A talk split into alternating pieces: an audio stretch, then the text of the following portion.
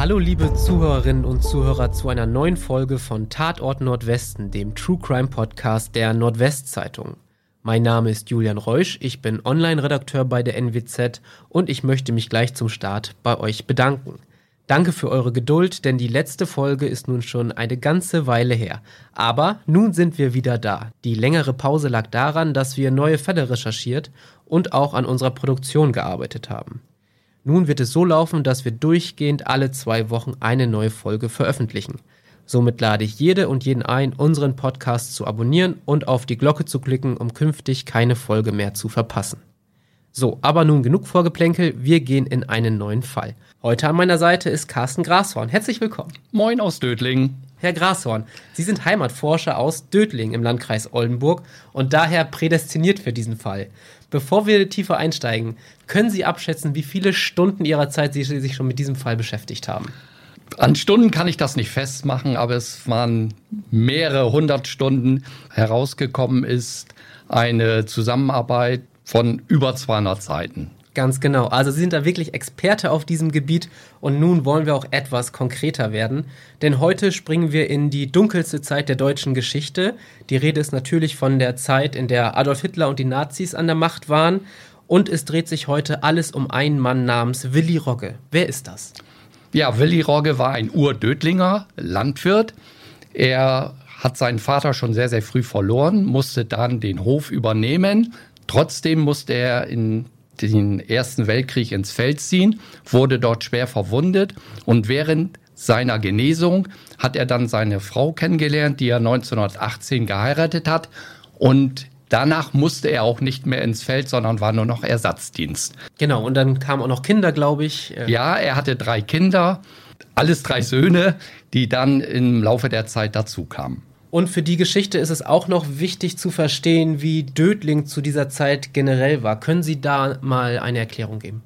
Ja, Dödling wurde schon Ende 1931 eine NSDAP-Hochburg.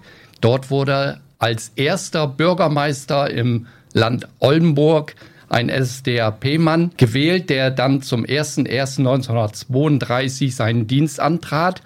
Schon Ende der 1920er und Anfang der 1930er wurden bei Wahlen von der NSDAP und DNVP über 80 Prozent der Stimmen erreicht. So, also man muss sagen, Nazi-Hochburg haben sie selber gesagt. Doch Willi Rogge hatte eine etwas andere Einstellung zu diesem System und eckte auch immer mal wieder an. Ich habe in meiner Recherche da als erstes Datum den 12. März 1933 auf dem Schirm. Erklären Sie doch mal, was da passiert ist. Ja, das war am äh, Feiertag äh, für die Gefallenen des Ersten Weltkrieges. Volkstrauertag. Und äh, dort soll er gehisst haben die Fahne der Monarchie. Und das stieß natürlich bei den Nationalsozialisten auf, weil es sollten ja andere Fahnen gehisst werden.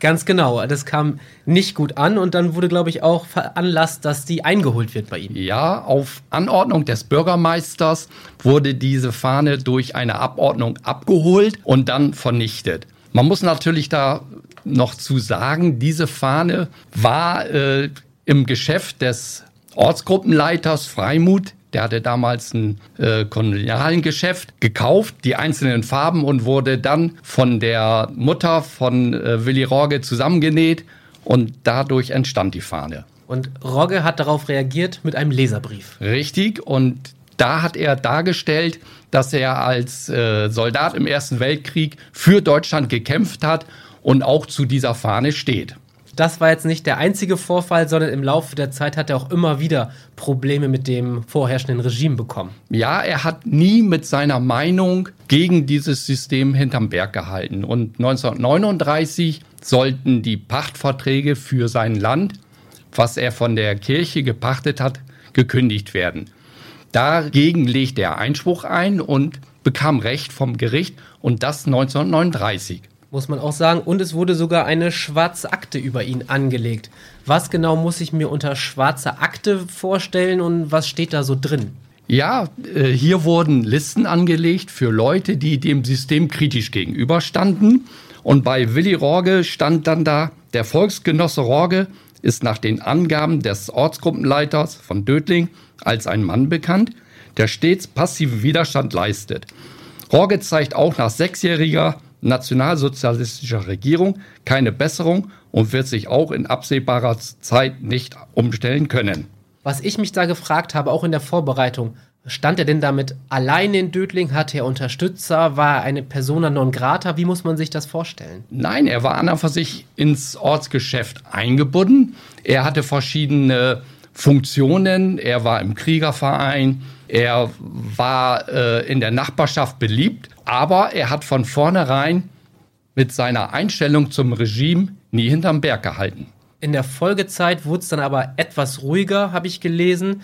Lag vielleicht aber auch an den Umständen der Zeit oder wie muss man ja, das Ja, das muss man definitiv äh, so sehen, weil seine drei Söhne mussten alle drei äh, in den Krieg ziehen und er war mit seiner Frau dann alleine für den Hof zuständig, was damals natürlich sehr, sehr viel Arbeit bedeutete. Aber mit dem Krieg, mit dem Laufe der Zeit, war irgendwann abzusehen, Deutschland verliert den Krieg und dann war die Front ja auch schon fast an Dödling dran, wenn wir zu unserem nächsten wichtigen Ereignis kommen. Und zwar spreche ich jetzt vom 13. April 1945. Wie war die Situation damals? Und ja, mögen Sie mal erklären, wo da die Fronten verliefen? Ja, also der oder die Engländer standen schon in Willishausen. Auf deutscher Seite, die in Dödlingen waren, war das Panzergrenadierregiment 115. Und hier wurden schon zu diesem Zeitpunkt mehrmals Vorstöße von der einen wie von der anderen Seite, von Dödlinger Seite nach Willishausen und von Willishauser Seite Richtung Dödling vorgenommen. Ich sagte, wir haben einen kleinen zeitlichen Sprung gemacht. Wir sind am 13. April 1945 und auch die bedingungslose Kapitulation Deutschlands war schon gar nicht mehr so weit weg. Wann war das?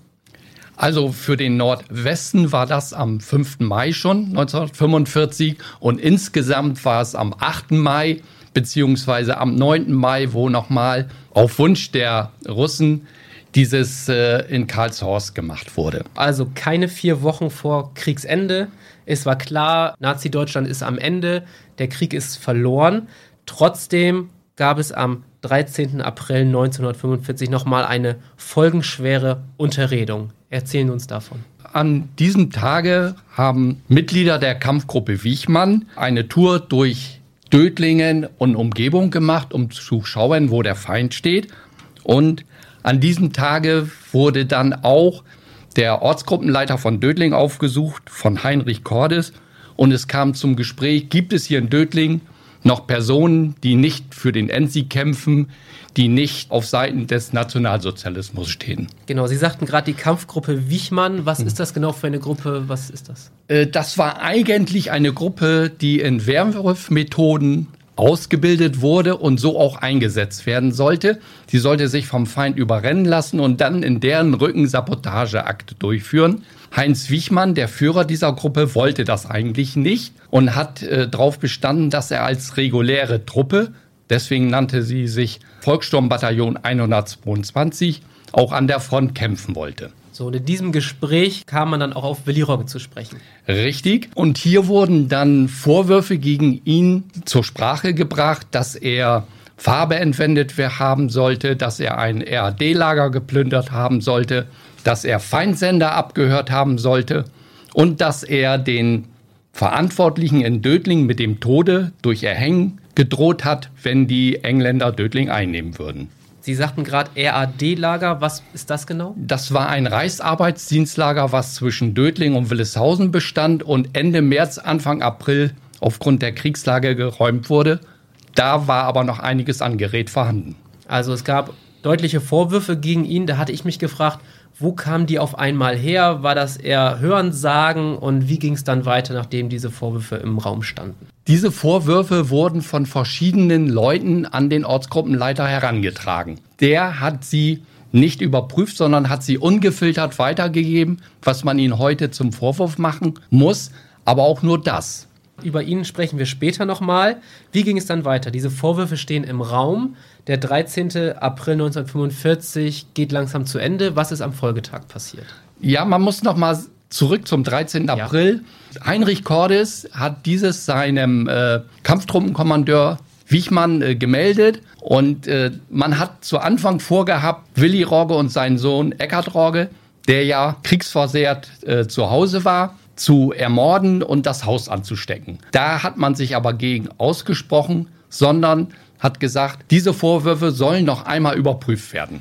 Genau, und dieses Gespräch, korrigieren Sie mich, wenn ich das falsch äh, gelesen habe, fand in einer Bäckerei statt und da gab es auch jemanden, der das mitgehört hat und sogar auch Willi Rogge informiert hat? Richtig. In dieser Bäckerei war auch ein französischer Zwangsarbeiter beschäftigt und der kriegte dieses Gespräch mit und hat äh, dann Willi Rogge gewarnt, aber nicht nur Willi Rogge, weil in diesem Gespräch ging es noch um weitere Leute, die gegebenenfalls abgeholt werden sollten. Und einer davon war mein Großvater, Johann Grasson. Und auch der ist äh, gewarnt worden. Während mein Großvater die folgende Nacht nicht zu Hause war, hat Willi Rogge gesagt, so frech werden Sie nicht sein, mich jetzt noch zu holen. Da muss man leider sagen, hatte er Unrecht, das nehme ich mal vorweg. Wie ging es dann weiter? Am Abend des 13. Aprils ging nochmal Heinrich Cordes äh, und Wilhelm Piening äh, zum äh, Ortsgruppenleiter Heinrich Bruxus und haben diese Vorwürfe nochmal hinterfragt. Diese blieben im Raume stehen. Es haben beim ersten wie beim zweiten Gespräch noch weitere Dödlinger daran teilgenommen. Dessen Namen sind aber nie festgehalten worden und auch wer welchen Vorwurf gemacht hat. Bei diesem Gespräch hat dann äh, Wilhelm Piening äh, gefragt, was sollen wir jetzt machen? Und äh, dann fiel dieser entscheidende Satz von Heinrich Bruxus, ja, der Mann muss weg. Was er damit meinte, geht nicht aus den Unterlagen hervor. Gesagt hat er, er muss bestraft werden. Die andere Seite, wie äh, Piening, ist davon ausgegangen, dass das eindeutig war, der Mann muss ermordet werden. Und so machten sich am 14. April gegen 18 Uhr zwei Autos nach Dödling auf. Diese hatten, nachdem sie das äh, Gespräch nochmal wiedergegeben haben, den Auftrag gekriegt, Willi Rogge abzuholen und ihn zu ermorden. Daraufhin war am äh, Abend des äh, 14. April fuhr man mit zwei Autos Richtung Dödling. Im Norden von Dödling blieb ein Auto stehen, weil einer der Beteiligten Willi Rogge zu gut kannte und ihn nicht mit abholen wollte. Deswegen ist Piening und Lange, Lange war nur, nur in Anführungsstrichen, der Kraftfahrer. Er war auch nicht eingewiesen, was passieren sollte. Sind dann nach Willi Rogge gefahren, der schon im Bett lag und haben ihn wecken lassen, weil er sich auf dem Gefechtsstand melden sollte und sind dann mit ihm weggefahren. So, und bevor wir jetzt da weitermachen, habe ich mich gefragt, wie ich reagieren würde. Ich habe vorher diese Warnung bekommen, da passiert vielleicht bei dir was, nimm dich in Acht. Dann kommt spät abends so ein Überraschungsbesuch und will mich wegnehmen. Also meine persönliche Reaktion wäre, ja Moment, ich hole noch kurz meinen Hut, mach die Tür zu und renn durch die Hintertür weg. Willi Rock hat das nicht gemacht. Nein, obwohl ein äh, Bewohner des Hauses, der aus Bremen kam, der dort ausgebombt worden ist, dieses zu ihm gesagt haben, hau ab, die wollen was von dir, war er immer noch der festen Überzeugung, nein, die werden so kurz vor Kriegsende hier in Dödling nichts mehr mit mir machen und ist dann ins Auto gestiegen. Und dann ging es wieder Richtung Feldweg. Richtig, dann fuhr man Richtung äh, Nährstedt und direkt am Ortsausgang von Dödling sagte man, hier musst du umsteigen von einem Auto ins andere Auto. Während Willi Rogge dann aus dem Auto ausstieg, trat Wilhelm Piening hinter ihn und schoss ihn in den Kopf. Er fiel Daraufhin Ernst von Kampen, der dort vor Ort geblieben ist, schoss nochmal in die Schulter des tödlich Getroffenen und Wilhelm Piening gab noch einen dritten Schuss, ebenfalls in den Kopf ab. Aber davon geht man aus, dass Willi Rogge zu diesem Zeitpunkt schon tot war. Also er wurde auf einem Feldweg, ja, man muss es so sagen, hingerichtet. Und dann wurde ja auch noch tatsächlich seine Leiche regelrecht drapiert.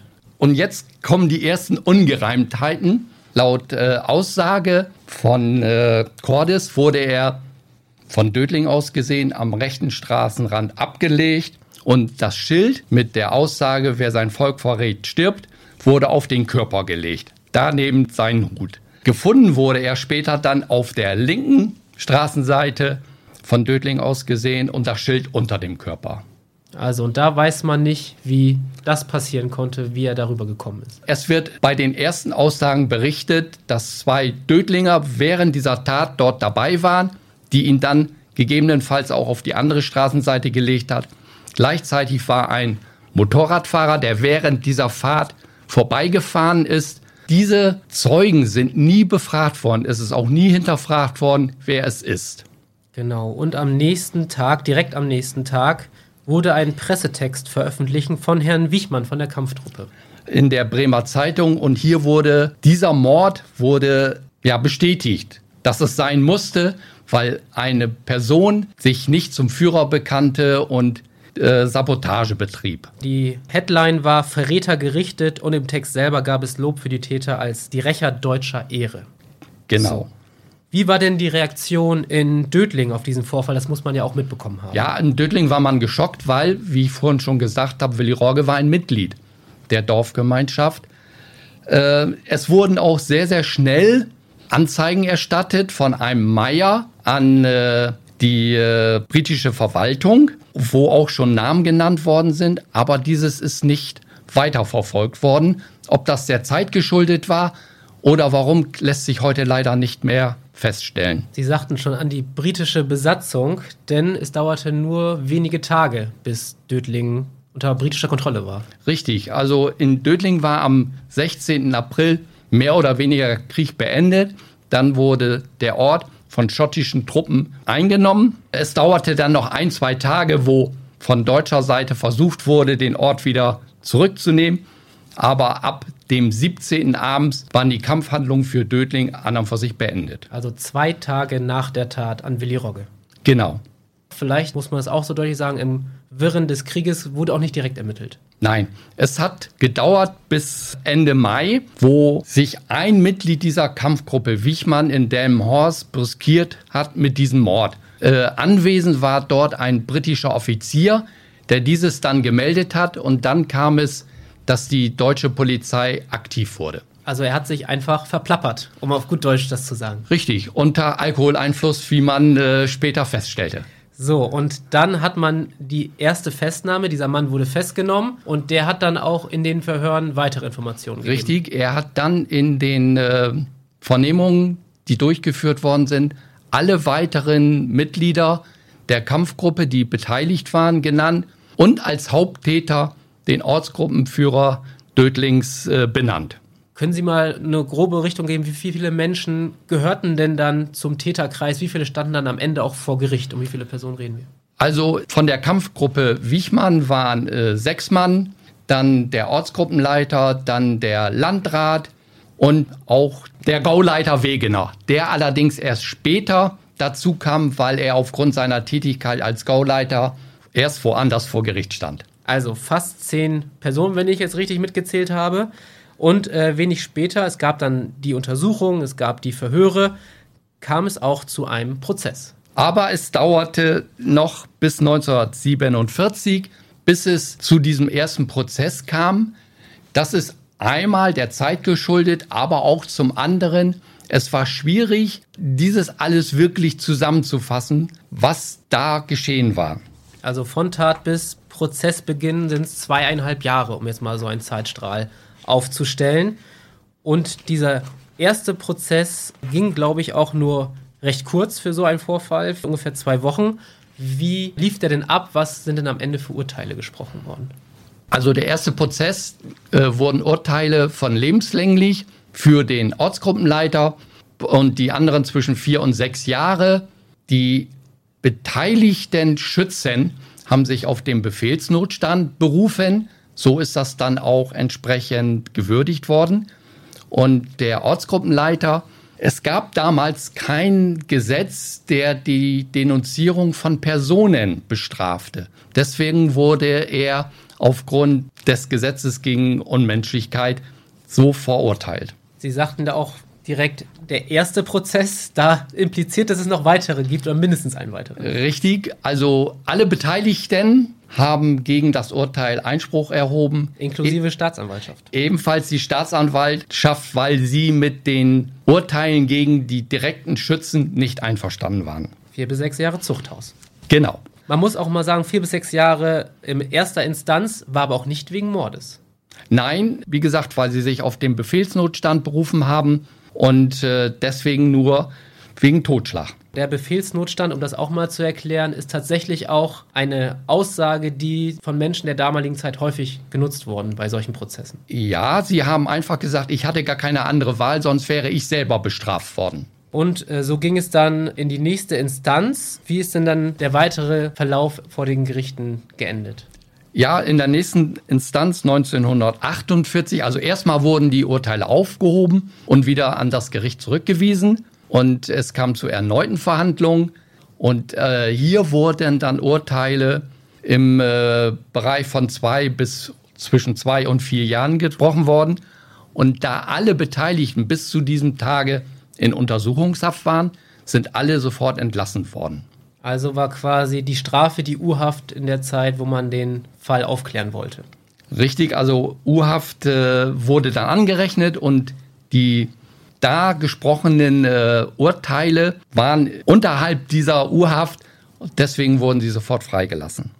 Während all der Prozesse wurden da eigentlich auch mal über die erhobenen Vorwürfe gegen Rogge gesprochen? Ja, also äh, im Laufe des Prozesses wurde festgestellt, dass sämtliche Vorwürfe die hier im Raume standen, entkräftet wurden. Später wurde dann allerdings zugegeben, dass Willy Rorge Feindsender gehört hat, aber das war das Einzige, was man ihm vorwerfen konnte. Also quasi eine Nichtigkeit, wenn man so möchte. Genau. Wie war denn auf das finale Urteil, nenne ich es jetzt mal, die Reaktion in Dödling und auch der Familie Rogge? Hat man da irgendwelche Informationen?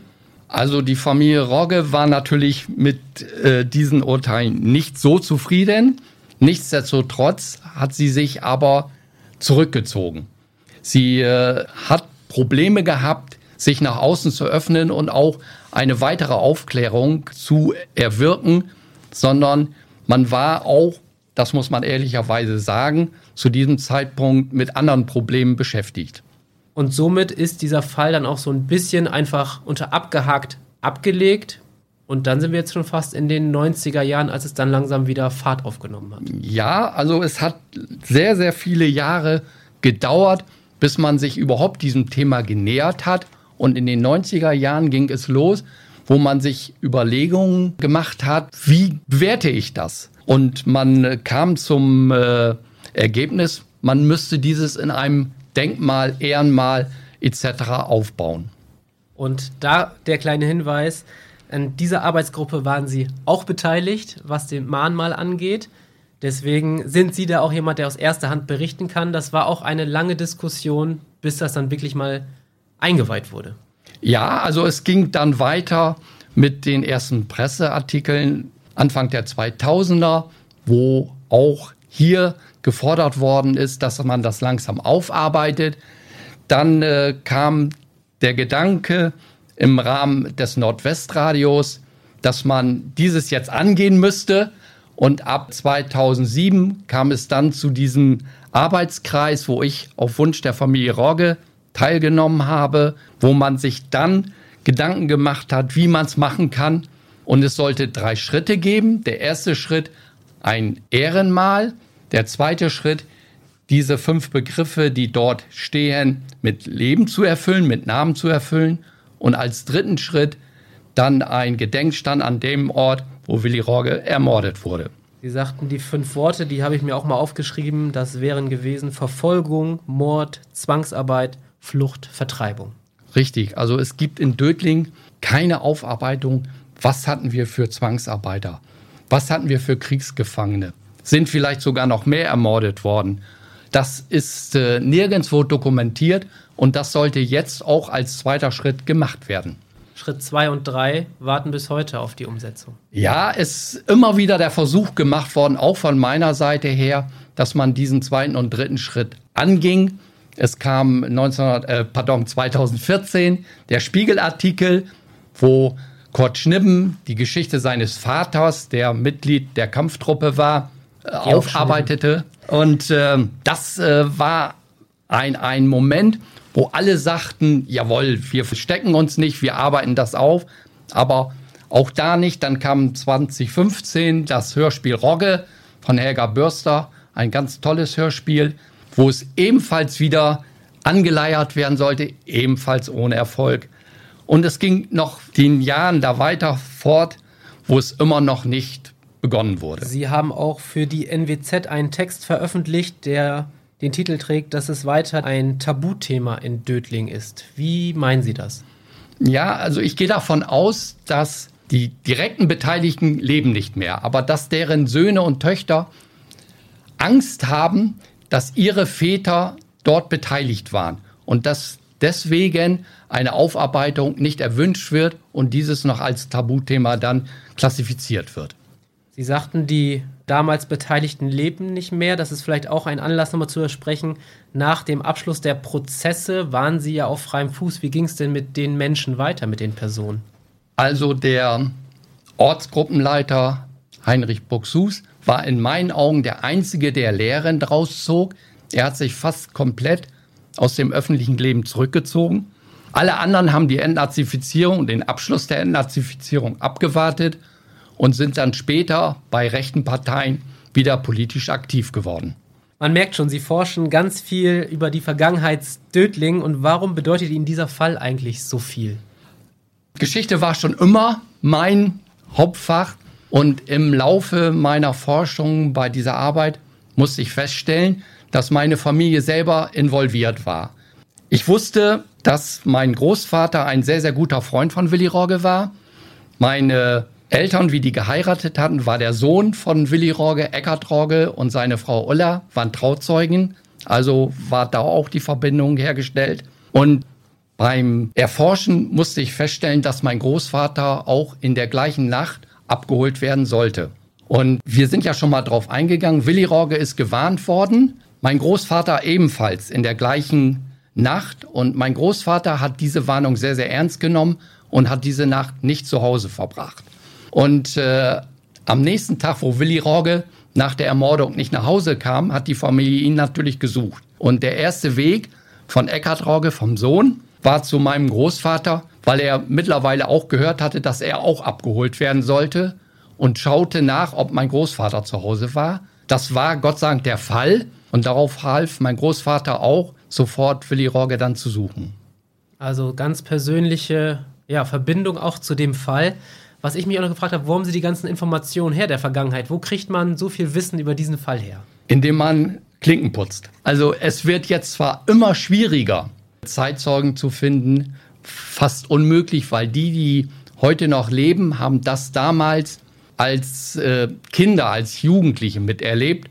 Ein Beispiel dazu, Heinz Schnippen, der Vater, war nach der Tat zu seiner Schwester gegangen und diese Schwester wohnte zu dem Zeitpunkt im Hause meiner Mutter und meiner Großeltern. Und meine Mutter kriegte mit, wie äh, er nachts an die Tür klopfte und rein bat und dann zu seiner Schwester sagt, es ist was ganz Schlimmes passiert. Das ist ein Satz, den meine Mutter ihr Leben lang behalten hat. Jetzt nach all der Zeit, ist dieser Fall denn nun komplett aufgearbeitet? Nein. Also die Ermordung selber mit den Mordschützen, ja aber die Beteiligung weiterer Personen, ich habe es ja angesprochen, es waren bei der Ermordung zwei Dödlinger vor Ort. Wer war das? Es war ein Motorradfahrer, der während der Fahrt vorbeigefahren ist. Wer war das? Wer hat die Leiche umgelegt? Und wer hat weitere Anmerkungen zu Willi Rogge, dem Ortsgruppenführer, vorgelegt? Das alles ist im Laufe des Prozesses gar nicht mehr angesprochen worden und es steht heute noch im Raume. Und aufgrund der Zeit, weil auch keine Zeitzeugen mehr da sind, wird es natürlich immer schwieriger, wenn nicht gar unmöglich, dieses nochmal nachzuforschen.